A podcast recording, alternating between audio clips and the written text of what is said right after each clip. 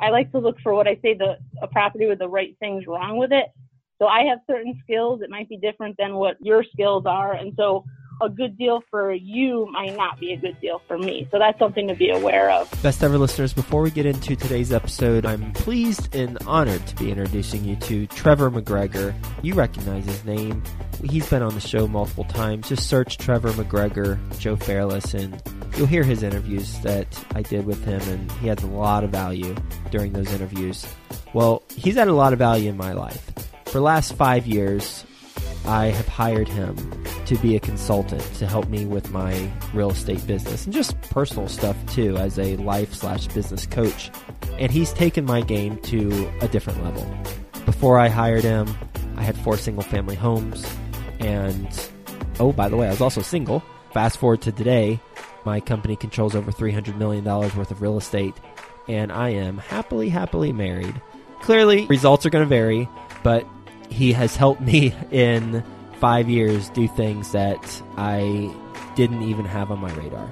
So I suggest that you speak to Trevor McGregor if you're looking to take your real estate investing business to the next level. If you've had success and are looking to build on that success, then he's your guy. Go to trevormcgregor.com or coachwithtrevor.com and you'll be able to apply for a conversation with him. Coachwithtrevor.com. We used to do a free consultation. We got too many free consultations, and he actually is pretty full with his consulting program. And he's very conscientious about the value that he adds. He wants to add tremendous value. So he's being very selective with the people who he does work with. So go to coachwithtrevor.com and apply to have a conversation with him and then you two can decide if it makes sense to work together or not and hire him as a consultant. It has impacted my life in a tremendously positive way. Him and his wife have gone to my wedding. Trevor's been to my conference a couple years, and I know him well, and I suggest that you get to know him as well. CoachWithTrevor.com. Best ever listeners, how you doing? Welcome to the best real estate investing advice ever show. I'm Joe Fairless. This is the world's longest running daily real estate investing podcast. We only talk about the best advice ever. We don't get into any of that fluffy stuff. With us today, Maureen Miles. How you doing, Maureen? Great, great. Hi, Joe. Nice to have you on the show and a little bit about Maureen. She's invested in 1,700 units when she has a portfolio valued at $100 million. Three and a half years after closing on her first 100 plus unit apartment complex, her and her business partner's portfolio have now hit that $100 million mark. So when she started out with smaller multis, they didn't produce enough, and then she went bigger, and boy, has she gone bigger, based in Hartford, Connecticut. So with that being said, Maureen, you want to give the best ever listeners a little bit more about your background and your current focus? Sure. I had a corporate job with one of the big telecom providers. Just kind of got frustrated there. We never knew if we were going to have a job month to month with layoffs and kind of all that crazy stuff that goes along with that. Just needed a better way out. My husband didn't have any pension at his job either. So we originally got into multifamily just trying to look for something for the future to kind of show our kids a little bit about business and that kind of thing. And just to kind of provide our own retirement plan for the future was the original goal. So we started buying up the multifamilies, just looking at two to four units, rehabbing them, getting them to rent them out, keep them full. Learned a lot there, and I knew that there was more potential in this because I learned I was good at it.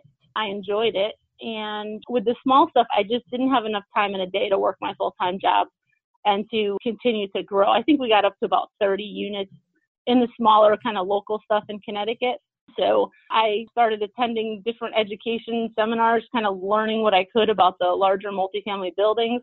Eventually, kind of put it all together. I happened to get a nice package at work. That was kind of my escape after I was planning for years and years and dreaming of being able to leave my corporate job. So with that package, I got a couple months worth of pay. So I figured it's now or never. I met up with my business partner now, and we just started buying up in Atlanta, is where we invest currently. But we're anywhere really in the southeast, looking at some other markets there. Mm-hmm. Uh, but yeah, we hit it fast, and it's been wonderful. It's been wonderful. I remember when my first check was over what I used to make in a year at my job. When my first acquisition fee check, that was a great moment. um, and we've just crushed it, and it's fun. You get to work with partners you like and people you like, and those you don't want to work with, you don't work with. So it's mm-hmm. it's a really a great world. How many two to four units did you buy prior to leaving and buying in Atlanta? At our height, I think we were up to about 30 units. So it was probably somewhere, probably around 10 properties or so. We had some four units, some two units, a mixture of them. Mm-hmm. And did you sell them?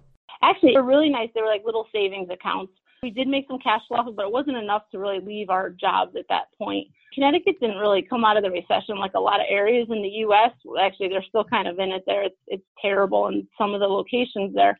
So I actually still have a few of those properties today that I have two kids that are in their early 20s and along with my husband, they kind of manage them from Connecticut. So they take care of those. I think we have like eight units left. So four properties maybe five. I forget now. That's terrible. I have to think. That's how much I think about those now. But yeah, I think we have uh five. Yeah, we have no six. Actually, we have six two families left, with twelve units still. And I think you already answered it with Connecticut hasn't come out of the recession part, but I'll ask you the question anyway. If you have something else to add to it, why not buy larger stuff in your backyard versus going to Atlanta?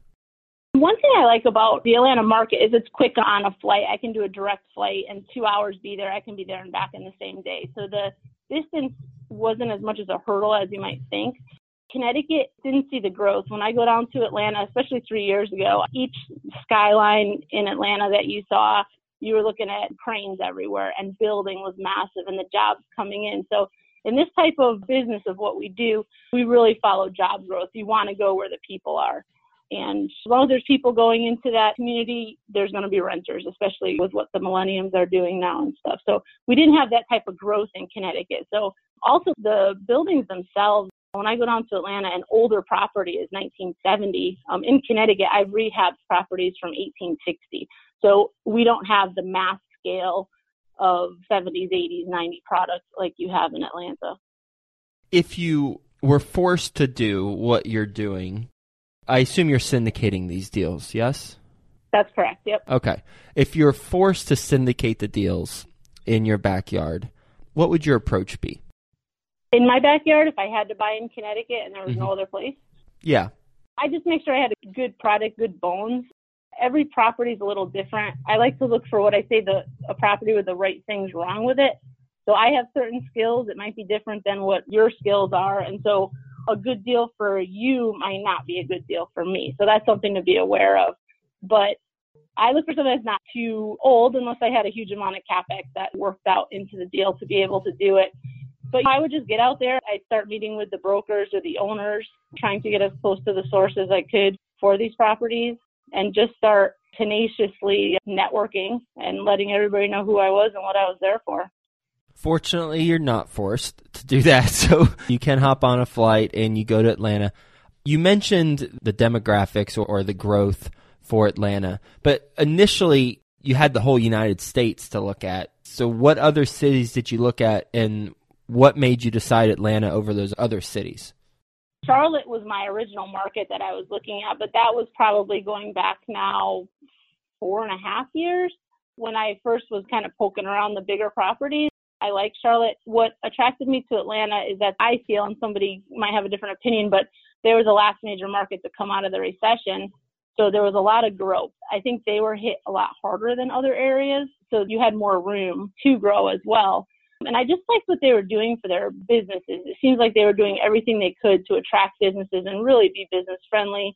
With perks, we saw a lot of Fortune 500 headquarters moving down there it's nice to be in an environment where they're really making an effort to have businesses grow instead of trying to kill them with taxes and things like that.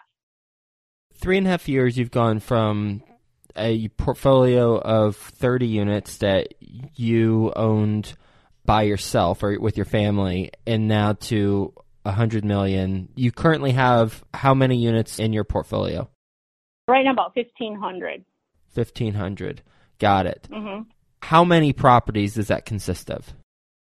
Six right now. There's six properties. Our typical deal is about just over 200 units. Our smallest one is 150 units. Our largest is 280 right now. How did you go about getting the right team members in place for the first large one in Atlanta? Your team is so important. A lot of referrals, a lot of research already in the market I like to really get to know people. We actually get information from the postman. I mean, they're always a great source of is this a good property? What's going on in the area? Is it growing? Is it rough? Are you scared when you come in the area? So, like, we all, I always try to hit that source is really good. And as far as team members, just a lot of referrals. So the brokers will refer you to property managers who will refer you to attorneys. And once you set your zone on the area you want to get into, just keep asking everybody, interviewing different people. And I'm always one, I like to learn everything I can. I figure we're dealing with large amounts of investors' money. We have to do that. We have to absolutely know everything we possibly can about not only deal structure and running the property, but also about the market. Because what I've learned is when an investor invests with you, they don't research any of that. They're really going on your word 100%. So you really have to understand it. I would never at a whim just jump into a market and buy a deal. You, you really can't do that. But it's really, as you know, Joe, this whole business is really referral based and relationship based. Are you using the same property management company on all six properties? Actually, we went through some transitions with different property management companies, and we actually took it in house this year. So, our business, we went from six employees to 60 employees in 2017. So we actually grew a property management company as well as a construction company, and we have control over more aspects of it now so that we're able to really cut down on our costs. And I realized that I was spending so much time kind of arguing with the property management company or trying to force them to do things the way that I wanted them done that I figured the effort was better spent on developing our own property management company rather than just being in this constant battle all the time with explaining why they need to do things this way and trying to save money and cutting costs, but yet delivering a good product. So there's a yin and a yang to that, but mm-hmm. you know, mm-hmm. right now we took it in house. But anyone starting in a new area, for your best ever listeners, you definitely want to go with a reputable third party management company, and a broker can refer you to them. They'll know the good ones versus the bad ones for sure. What are some of the things that you wanted done that they weren't doing? Actually, I was just speaking with someone earlier today about this. For instance, I showed up on one of my property. We had just taken it over, and there was a terrible drop off to like some drainage overflow area that was there. And I said, okay, well, you know, we need a fence there. And so, just out of the blue, you know, we have contact with getting fence at wholesale pricing, and we have really good installers. And but just out of the blue, I show up one day, and there's this wood stockade pine fence. And I mean, there was like a mile and a half of this fence. And, you know, I asked him, I said, whoa, what is this? So now it kind of blocks the view. Everything was closed off. It's something that's easy to tag if somebody wanted to spray paint on it, where we were going to go with a chain link version. And I asked the manager, where does this fence stand? She says, oh, one of my contractors had extra material, so he did it for free. I'm like, what are you talking about? That doesn't even make sense. He would come down and put like a mile and a half of fencing in here for free. He says, oh yeah, he does that. Just he had extra material, and we find out three months later we get the bill in the mail for all the fencing that she had approved, but she was afraid that I would get upset, which I would have, and I did. How much was it? Weird thing. I think they wanted about eleven thousand dollars, maybe. Um, yeah. But it was discounted and all this funny stuff. But that kind of stuff they need to send approvals, but there is kind of an under what do you want to under the table type of thing. Yeah, I think yeah. some of that stuff goes on with some of the management companies as well. Not all, but sometimes that goes on. They refer their uncle or their buddy to do a job, and I think it was something like that. But I don't like surprises with my investors' money. I like to have control over that. It's been better, but I wouldn't recommend it to anybody coming out of the gate for sure. You definitely want a professional third party manager because these 100 plus units are a little bit of a different beast than the two to 4s Mm-hmm that's pretty ridiculous. She just lied to you straight to your face. She ended the relationship with Yeah. Clearly that's a rule you don't want to break. Don't lie to your client. But what about from a process standpoint? Anything that they weren't doing that you now can do? Maybe paperwork or reporting or anything along those lines? Yeah, a lot of things like, for instance, the most recent management change we had was due to a few specific issues. One was using a rent referral company. So they were using, now Atlanta's a pretty hot market. There's not an occupancy issue or anything like that. If you have a good running property, it'll stay full. And they were using like a 499 referral company. So we were getting these referrals and then they were paying out $500. They never asked for our approval of this, just the management company had this relationship. Again, there could have been a kickback for them involved or something, I don't know. But we were spending thousands of dollars a month because they were hardly leasing. And so I questioned, like, why do we have a leasing agent if we're just relying on these referrals for this referral company to send us at $500 a pop? I'm like, that's whole salary and a half in itself if you have enough referrals like that. So it's just certain things like that that mm-hmm. they like mm-hmm. to go ahead and do on their own without running by you. And they're unnecessary. Another thing is one of the management companies was counting our delinquent rent as rent collected, and then they would write it off as they chose to. So what that did is as you look at the numbers, it's hard to really read how the property was actually doing. So mm-hmm. I like as real time as possible with delinquencies and collections because the way that they were structured, they were getting a little bump on the management fees, which was probably the reasoning for it. Oh yeah. But it was hard to really gauge on where I need to send extra support or what properties I should be concerned with because we couldn't always tell in real time there was a high delinquency at a property for some reason. It was kind of covered up for a while. Mm-hmm. So that ended that relationship with that management company. I felt like a horrible person, but I'm really hands on and I really like to make sure everything's running as efficiently as possible. And those kind of things just drive me crazy. Mm-hmm. And the delinquent rent, was that rent that was not paid yet? Or was it delinquent and then you say they collected it, it was just was late?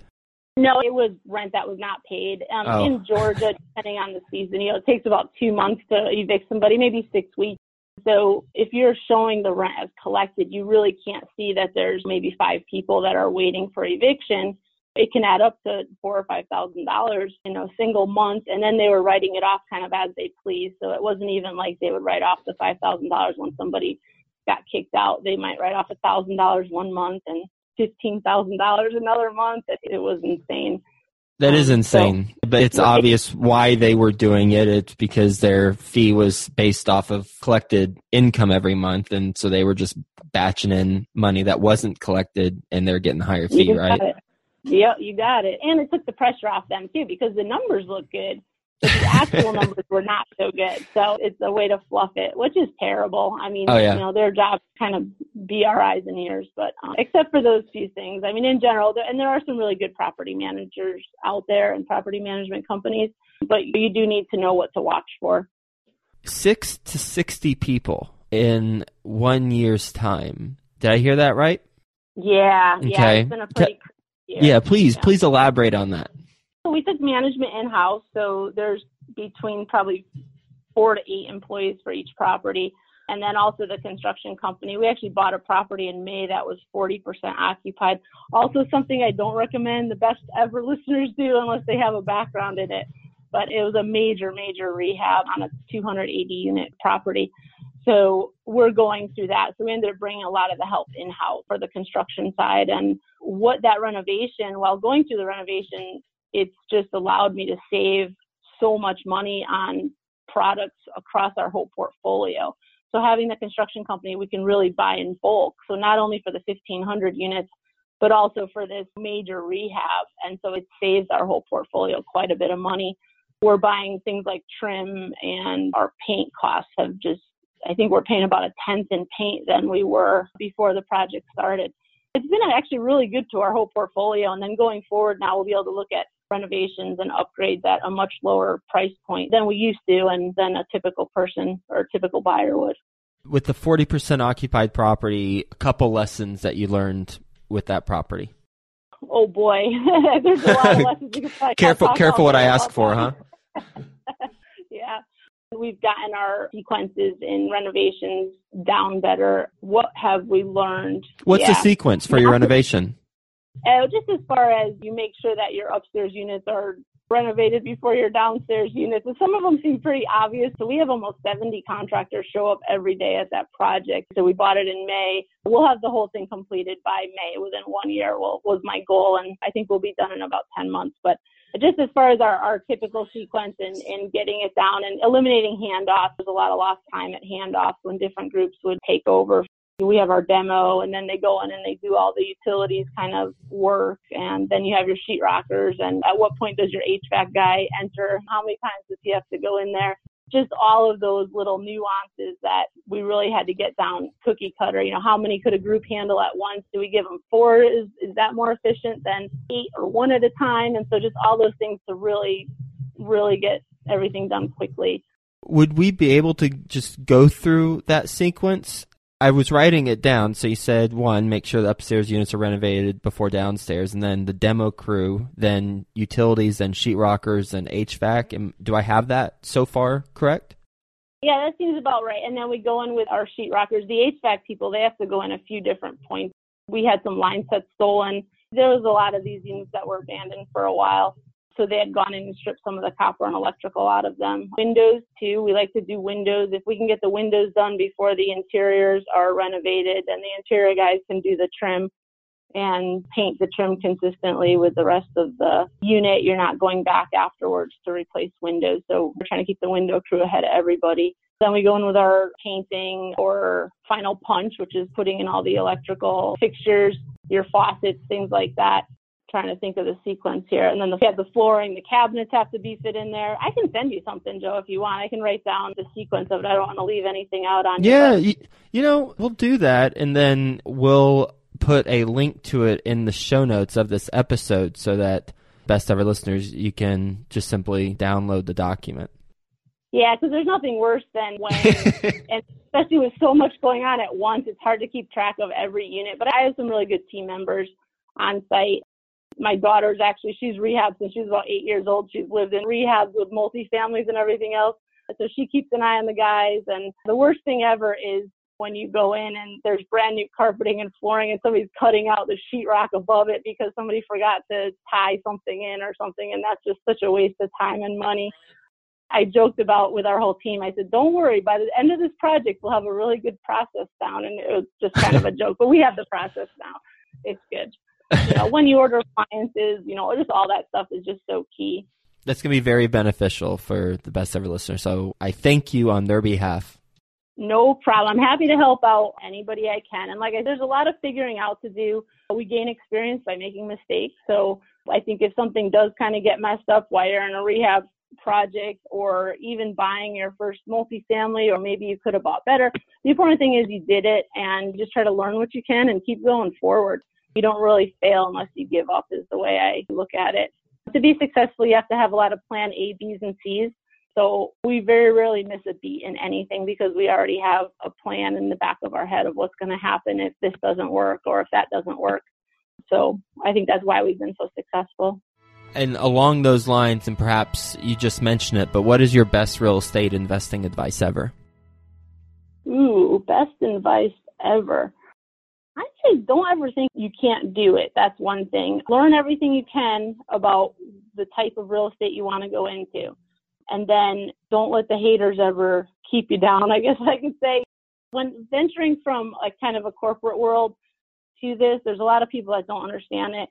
And I think they try to keep you safe. It just seems risky to them. But this is stuff you understand and you enjoy, then go for it. And don't let one deal stop you. Don't let a conversation with a broker that didn't go well hold you back or one investor not want to invest with you, keep you down. So if you know this is right for you, just keep moving ahead because it really is a totally different world I can provide for my family now and the opportunities we have in the future because I made this leap. So have grit, be tenacious about it, and just don't take no for an answer because I started with no money. My first two large deals like this, I didn't put a penny in. I just I didn't have any money. And my 30 unit portfolio you talked about, I started with an investor who had to put up all the money. So it's, it's not like you need a lot of money to be able to do this.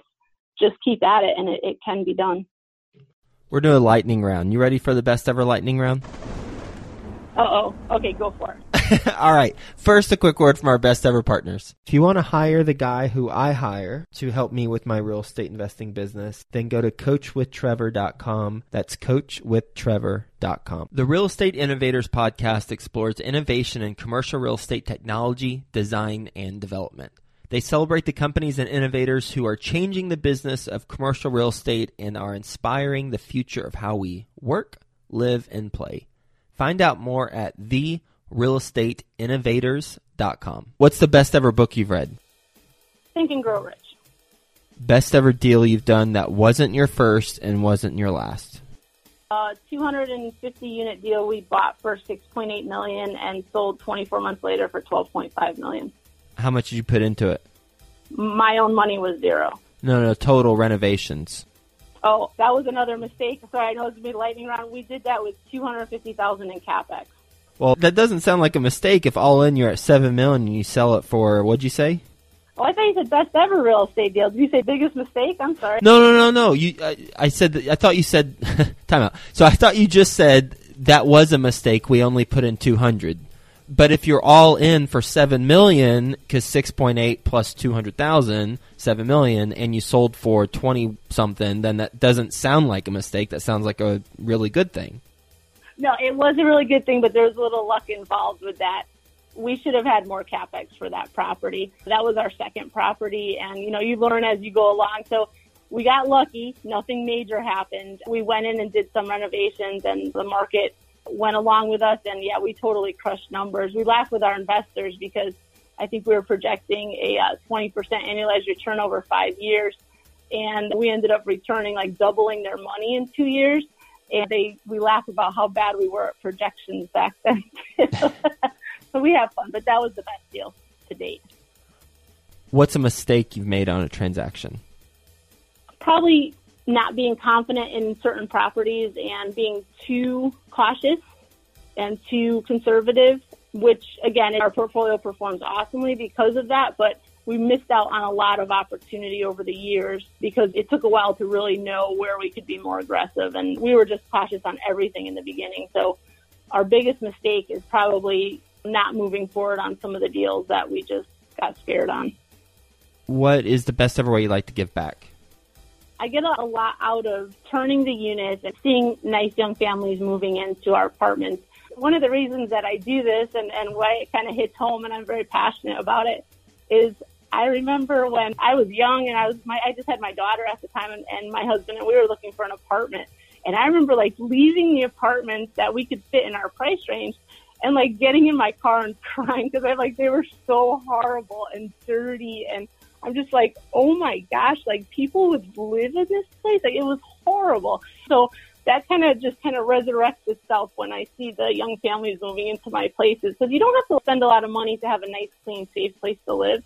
So I feel that by caring about that, I'm actually giving back, but we do like to support the local community. So something I've found out in the last year and a half or two is when you really get to know the police force around and support them, they help you out. And when you team up with the police, this is if you're in a C area, that really is a win-win. They get really excited that they have owners willing to work with them and it helps your efforts too by them really looking out for you and, and your property as well.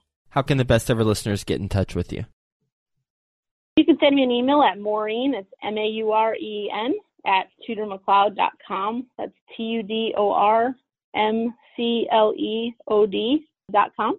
Well, Maureen, this has been a very informative conversation. I love it because we are talking about your personal experiences and you gave us stories and a lot of helpful tips along the way. So, very grateful for that. From a couple things that we should look for when working with a third party property management company to make sure they're not trying to pull one over on us. One is if they've got a leasing agent and then also are consistently paying a referral company to bring in people. Two would be something that's even more egregious, and that is counting delinquent rent as rent collected because they are getting compensated on what rent is collected, the percentage of that.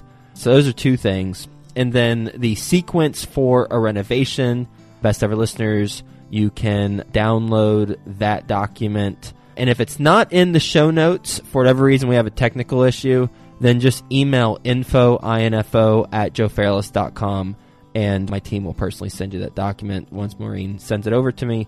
And then the last thing with, I believe you mentioned the mail carrier, right? Where you like to always talk to the mail carrier. I do. They know everything about the properties. They'll know who's lived there, if they're happy, if they're not happy, what's been happening, what owners have owned it, yeah, what's going on on the street. They know everything. Yeah, so there we go. Put that on our due diligence checklist when we're viewing properties and doing walkthroughs. So thanks for being on the show. Hope you have a best ever day, and we'll talk to you soon. Thanks a lot, Joe. I appreciate it, and thank you, best ever listeners. So keep moving forward.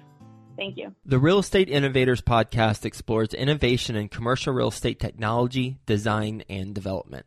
They celebrate the companies and innovators who are changing the business of commercial real estate and are inspiring the future of how we work, live, and play. Find out more at therealestateinnovators.com.